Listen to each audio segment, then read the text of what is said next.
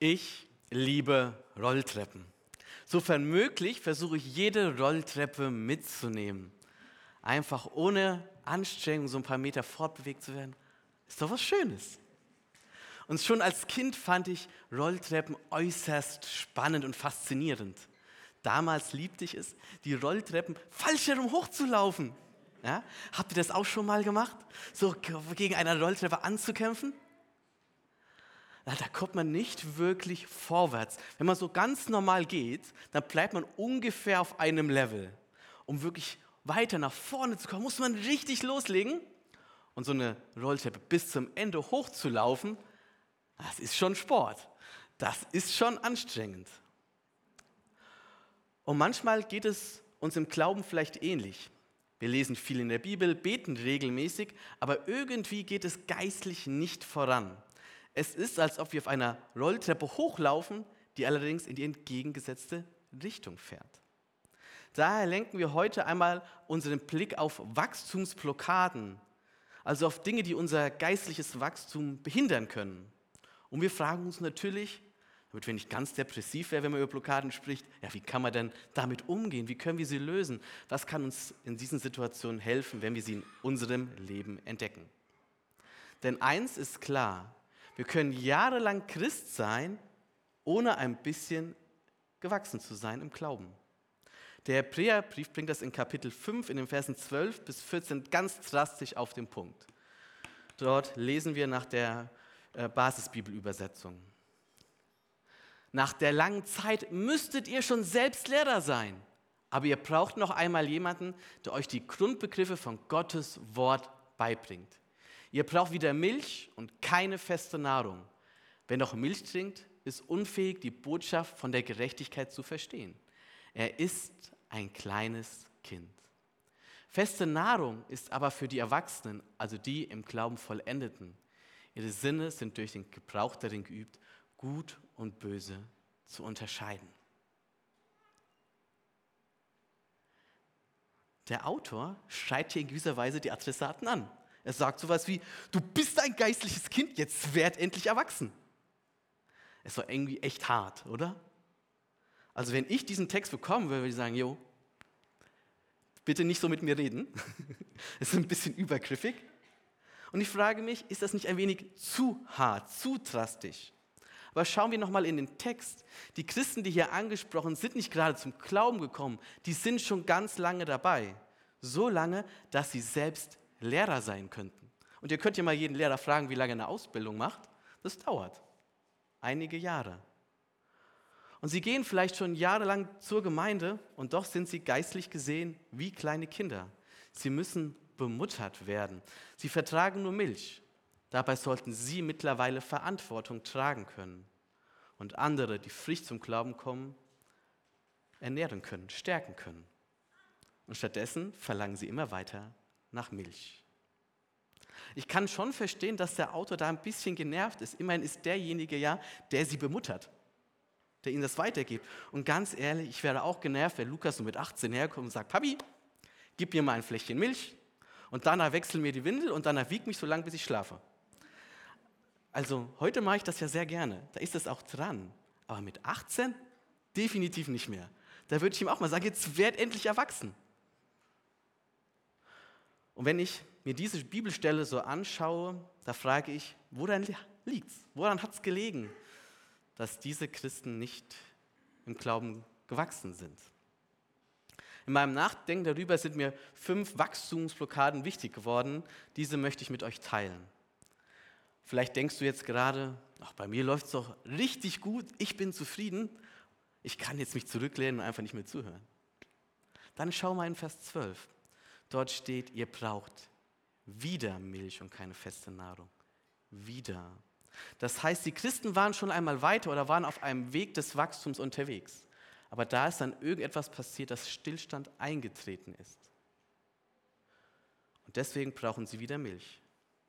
Vielleicht läuft bei dir alles gerade super, aber es kann sein, dass irgendwann in deinem Leben mal diese Blockaden auftauchen, von denen ich gleich sprechen werde. Daher macht es Sinn, sie zu kennen um sie frühzeitig identifizieren zu können. Die erste Wachstumsblockade heißt Bewerten statt verwerten. Wenn wir zum Beispiel eine Predigt hören, so wie jetzt ihr gerade, da haben wir zwei Möglichkeiten.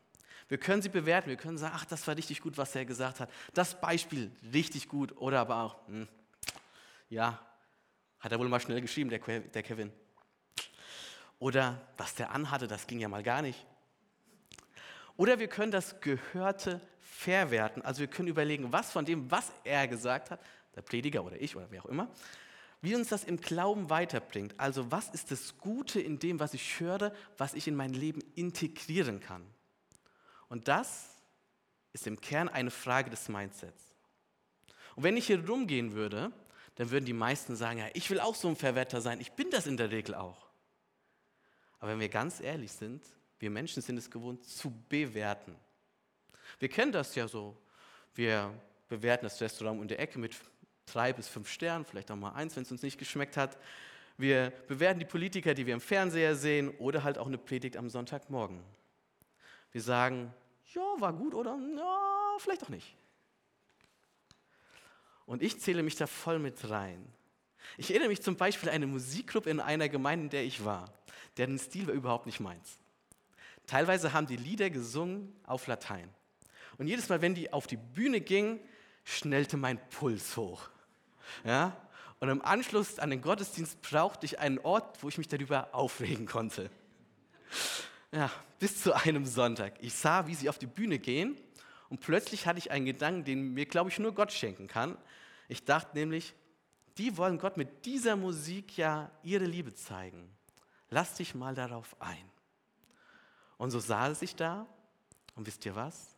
Ich wurde emotional durch diese Lieder bewegt. Das war der emotionalste, der, der Moment im Gottesdienst, wo ich mich am nächsten von Gott berührt gefühlt habe, wo ich gestärkt aus dem Gottesdienst herausging, wegen dieser Lieder.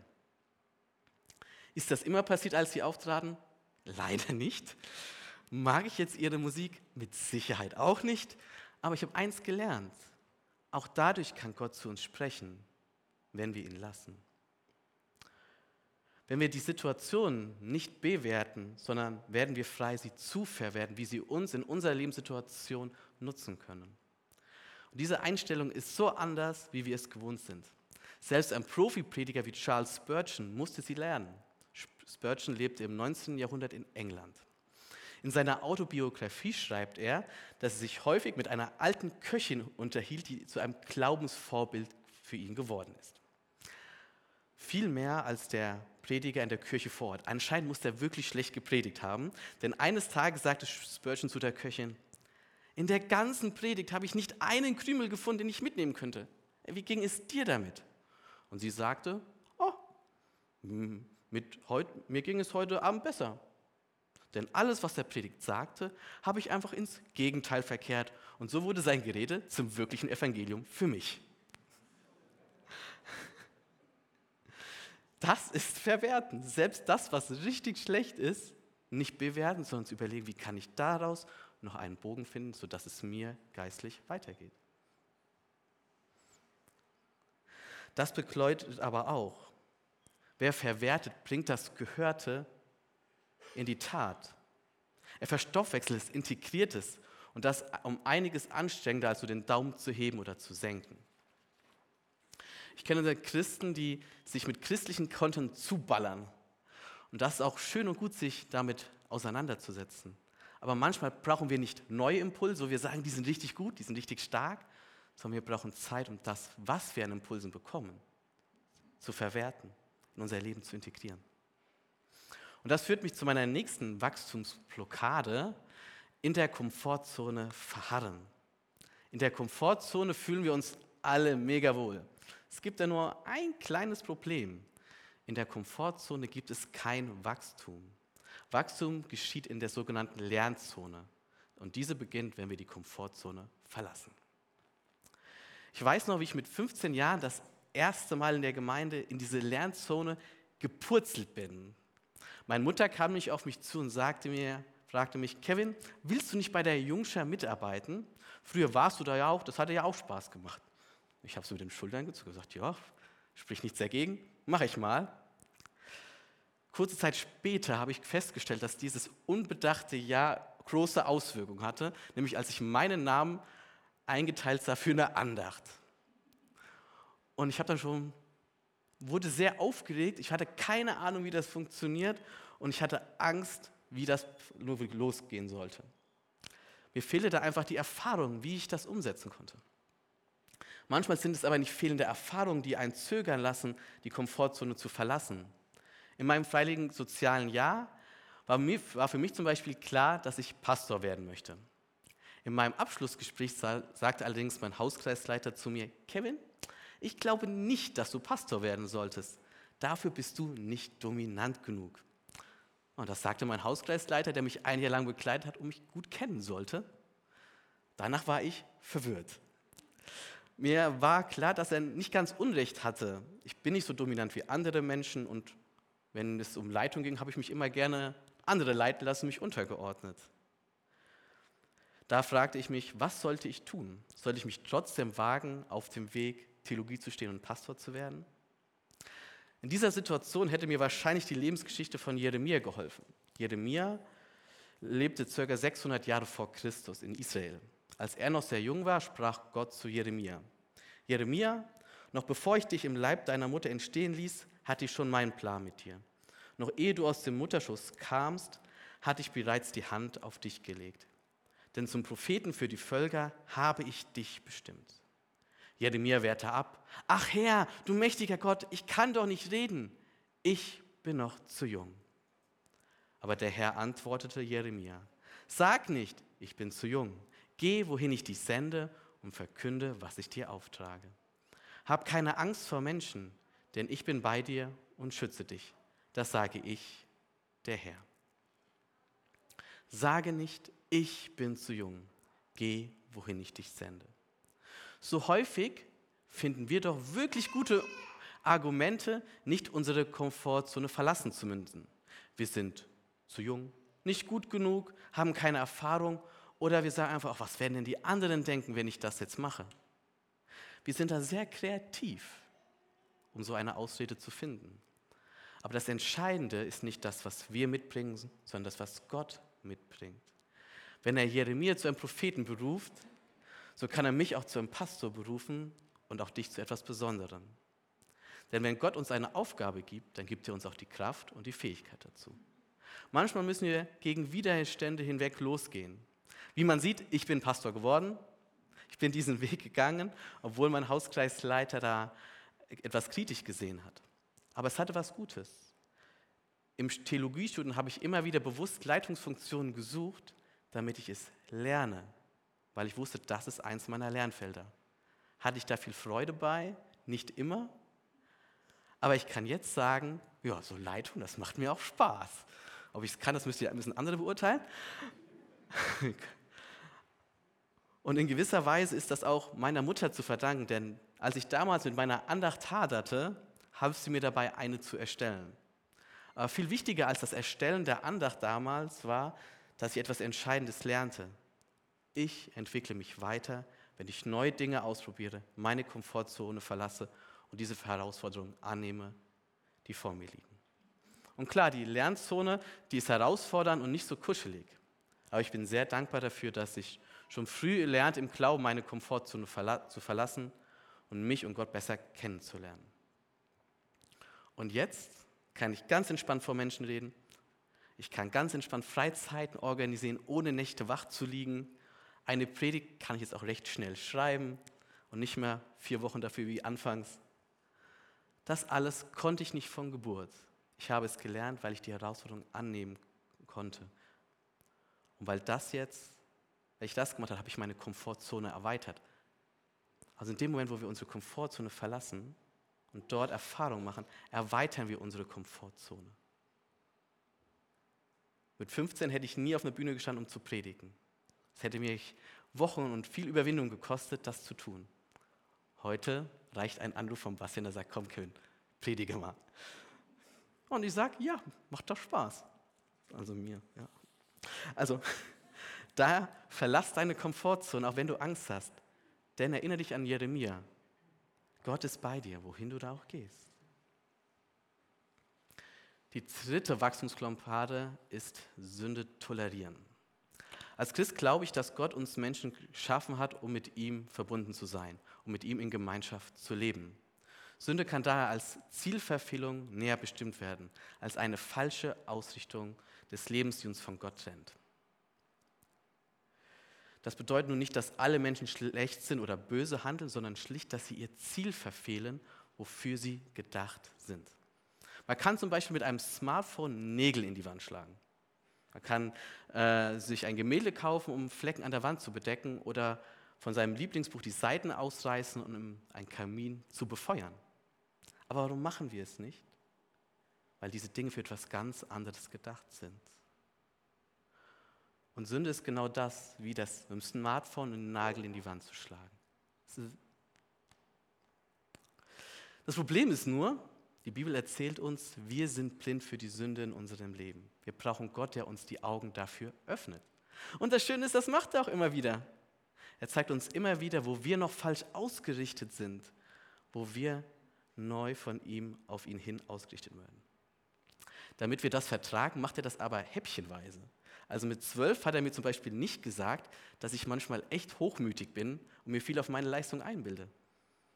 Das hat er mir erst mit Mitte 20 anvertraut. Da konnte ich das dann einordnen und verarbeiten. Und die Frage ist dann immer, wenn Gott uns so etwas zeigt, wie gehen wir damit um? Denn ich hätte ja auch schließlich sagen können, ach, ich bin halt so. Außerdem lieber ein bisschen zu hochmütig als gar kein Selbstbewusstsein. Warum soll ich etwas ändern? Aber Gott zeigt uns das ja nicht ohne Grund. Er will uns ja ausrichten, um uns damit etwas Gutes zu tun. Damit wir nicht weiter mit einem Smartphone Nägel in die Wand schlagen, sondern damit wir so das Leben gestalten, wie es uns auch selbst gut tut. Und wisst ihr, was das Schöne an dieser gesamten Geschichte ist? Gott zeigt nicht nur, wo unsere Sünde ist, sondern er bietet uns auch an, dass er derjenige ist, der der Hauptakteur ist bei der Veränderung. In gewisser Weise sagt er mir dann immer, wenn er mir so etwas Neues zeigt, hier, Kevin, in diesem Punkt will ich an dir arbeiten, wenn du mich lässt. Da möchte ich dich weiterentwickeln, damit du Jesus ähnlicher wirst. Das finde ich mega stark, dass Gott derjenige ist, der an uns arbeitet und uns von Sünde befreit. Auch wenn wir immer mal wieder hinfallen und vielleicht Jahre oder Jahrzehnte lang mit Sünde ringen. Wir können immer wieder zu Gott kommen und ihn bitten, Herr, befreie mich davon, verändere mich. So mein Hochmut kommt auch immer wieder hoch. Aber meine Hoffnung und mein Gebet ist, dass Gott ihn immer mehr und mehr verwandelt. Daher bringe die Sünden, die du erkannt hast, zu Jesus. Vielleicht im persönlichen Gebet, vielleicht aber auch ein, im Gebet vor einer weiteren Person. Bring das immer wieder zu Jesus Christus. Die vierte Wachstumsblockade ist ein falsches oder verkürztes Gottesbild. Unser aktuelles Bild von Gott ist über unser Leben hinweg entstanden. Teilweise durch die Kindheit, in der wir aufgewachsen sind. Und die Vorstellung, die wir jetzt haben, wie Gott ist, die prägt alles, wie wir uns verhalten. Wenn Gott für dich zum Beispiel wie ein Polizist ist, dann wirst du versuchen, so wenige Fehler wie möglich zu machen. Wenn Gott für dich wie ein liebender Vater ist, dann wirst du in jeder Lebenslage zu ihm fliehen, weil du weißt, hier bin ich sicher. Und ich denke, die meisten haben durch Predigten oder durch andere Sachen eine gewisse Ahnung, wie Gott ist. Und würden, wenn ich jetzt mit dem Mikro rumgehen würde, würden Menschen sagen, Gott ist gnädig, barmherzig, gerecht, liebevoll, ein guter Hirte, ein liebender Vater. Und genau so sagte ich auch, als ich einmal in einem Gottesdienstraum, so wie ihr saß und einer Predigt lauschte. Aber dann sagte der Prediger oben auf der Bühne einen Satz, der mich nachdenken ließ. Er sagte, dein Gottesbild ist nicht das, was du sagst, sondern das, was du lebst. Bis zu dem äh, Zeitpunkt dachte ich, mein Gottesbild ist top, das ist Bibel-TÜV geprüft. Ja? Das passt schon. Aber dieser Satz hat mich nachdenken lassen. Und ich habe im Anschluss mal mein Leben angeschaut, habe mich gefragt, wenn, ich, wenn mein Leben kommunizieren könnte, was würde es sagen, was für ein Gottesbild habe ich? Und da ist mir aufgefallen, dass ich doch sehr viel versuche, die Kontrolle selbst zu behalten und mich immer versuche abzusichern und nicht darauf vertraue, dass Gott, der liebende Vater, mich schützt oder bei mir ist. Und ich habe mich gefragt, warum ist es mir wichtig, alles richtig zu machen? Und so habe ich gemerkt, dass ich das zwar vom Kopf her wusste, dass Gott ein liebender Vater ist, aber viele Lebensbereiche haben geschrien, ich vertraue mir mehr als Gott. Ich glaube, dass ich mehr für meine Sicherheit sorgen kann als Gott. Welches Gottesbild erzählt dein Leben? Mir hilft es, mir immer wieder vor Augen zu führen, wie Gott ist. Ich liebe deswegen auch Psalm 23. Ich bete ihn regelmäßig. Dort werde ich daran erinnert, dass Gott wirklich für mich sorgt, dass er mich wirklich beschützt. Und ich mache das nicht für meinen Kopf, der hat das schon längst verstanden. Ich mache das für mein Herz, damit das tief sinkt und das wirklich eine Lebensrealität wird, die mein ganzes Leben prägt.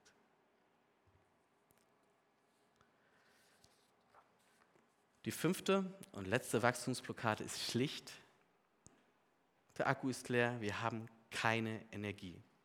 Jeder von uns hat nur eine begrenzte Menge an Energie. Der eine mehr, der andere weniger. Das Problem ist nur, dass wir die Energieleiste unseres Handys viel besser im Blick haben als unsere eigene. Häufig sind wir durch viele Dinge so ausgelastet, dass wir keine Kraft finden, etwas zu tun, das uns geistlich weiterbringt. Und das ist auch nicht verwunderlich.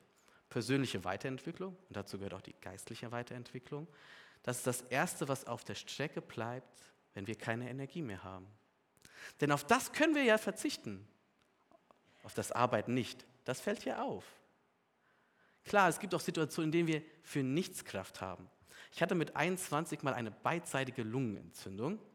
Da gab es Tage, in denen mich das Atmen fast alle Kraft gekostet hat. Da habe ich wirklich nicht an geistliche Weiterentwicklung gedacht. Da hatte ich andere Probleme. Und darum geht es mir jetzt auch nicht, zu sagen, dass in Leben, jeder Lebenssituation man sich gucken muss, wie man da diese Blockade öffnet, sondern mir geht es darum zu sensibilisieren, wie ist unser Energiehaushalt? Womit verbringen wir das? Was kostet uns Energie? Und wie können wir gut für uns selbst sorgen, dass wir neue Energie bekommen, um Kraft zu haben, Zeit zu haben, Möglichkeiten zu haben, um geistlich zu wachsen. Wenn ich zum Beispiel richtig fertig bin und Erholung brauche, dann springe ich häufig auf meine Couch und schaue mir etwas an. Das Problem ist nur, ich denke, dass ich mich erhole, aber mein Gehirn ist ausgelastet. So sagt der Psychologe Markus Fäth, Fernsehen ist für das Gehirn immer anstrengend, selbst wenn man das Gefühl hat, sich zu entspannen. Aber sich hinsetzen, ein Buch lesen, ein Bild machen, spazieren gehen, das sind alles Sachen, die im Feierabend Sinn machen. Wenn dir die Energie fehlt für geistliche Übungen, dann frage dich, wo kann ich Energie sparen? Oder auch, wie kann ich meinen Akku besser aufladen durch Tätigkeiten, wodurch ich Energie gewinne? Es gibt einige Wachstumsblockaden. Diese fünf sind nur eine Auswahl. Daneben gibt es bestimmt noch weitere. Und ihr könnt euch gerne nach dem Gottesdienst austauschen, welche weiteren ihr noch kennt. Damit du diese fünf aber morgen noch weißt, habe ich eine Eselsbrücke für dich. Und zwar sind das die fünf Finger deiner Hand. Denn mit dem Daumen, damit kann ich etwas bewerten. Da kann ich zeigen, was ich gut oder schlecht finde. Und der Daumen stellt uns daher die Frage, wo bin ich ein Bewerter und wo verwerte ich? Mit dem Zeigefinger kann ich zeigen, wohin es geht, wo die Lernzone ist. Und der Zeigefinger fragt uns, wo müssen wir unsere Komfortzone verlassen. Der Mittelfinger zeigt an, wenn etwas nicht gut läuft. Er erinnert uns, ja, wo die Sünde ist. Ja? Und er fragt uns hier, wo ist Sünde in deinem Leben? Wo müssen wir zu Gott kommen? Wo läuft etwas nicht gut? Und der Ringfinger, der lenkt unseren Blick auf unsere Beziehungen und insbesondere auf unsere Beziehung mit Gott und fragt, wo braucht unser Gottesbild, unser Bild, wie wir unseren Schöpfer wahrnehmen, an Tiefe, an Ergänzung, an Korrektur. Und der kleine Finger, ja, der ist kurz. Ja, und er stellt uns ganz einfach die Frage, wo kommen die, unsere geistlichen Übungen zu kurz, weil wir keine Energie haben. Und so können die fünf Finger in deiner Hand dir helfen, dich an diese Predigt zu erinnern. Und meine Hoffnung ist, dass jeder von euch etwas aus dieser Predigt verwerten kann, auch wenn es nur eine Kleinigkeit ist, sodass wir Jesus jeden Tag ähnlicher werden. Und ich hoffe, dass ihr dadurch nicht im Glauben das Gefühl habt, dass ihr eine Rolltreppe hochgeht, die in eine andere Richtung fährt. Amen.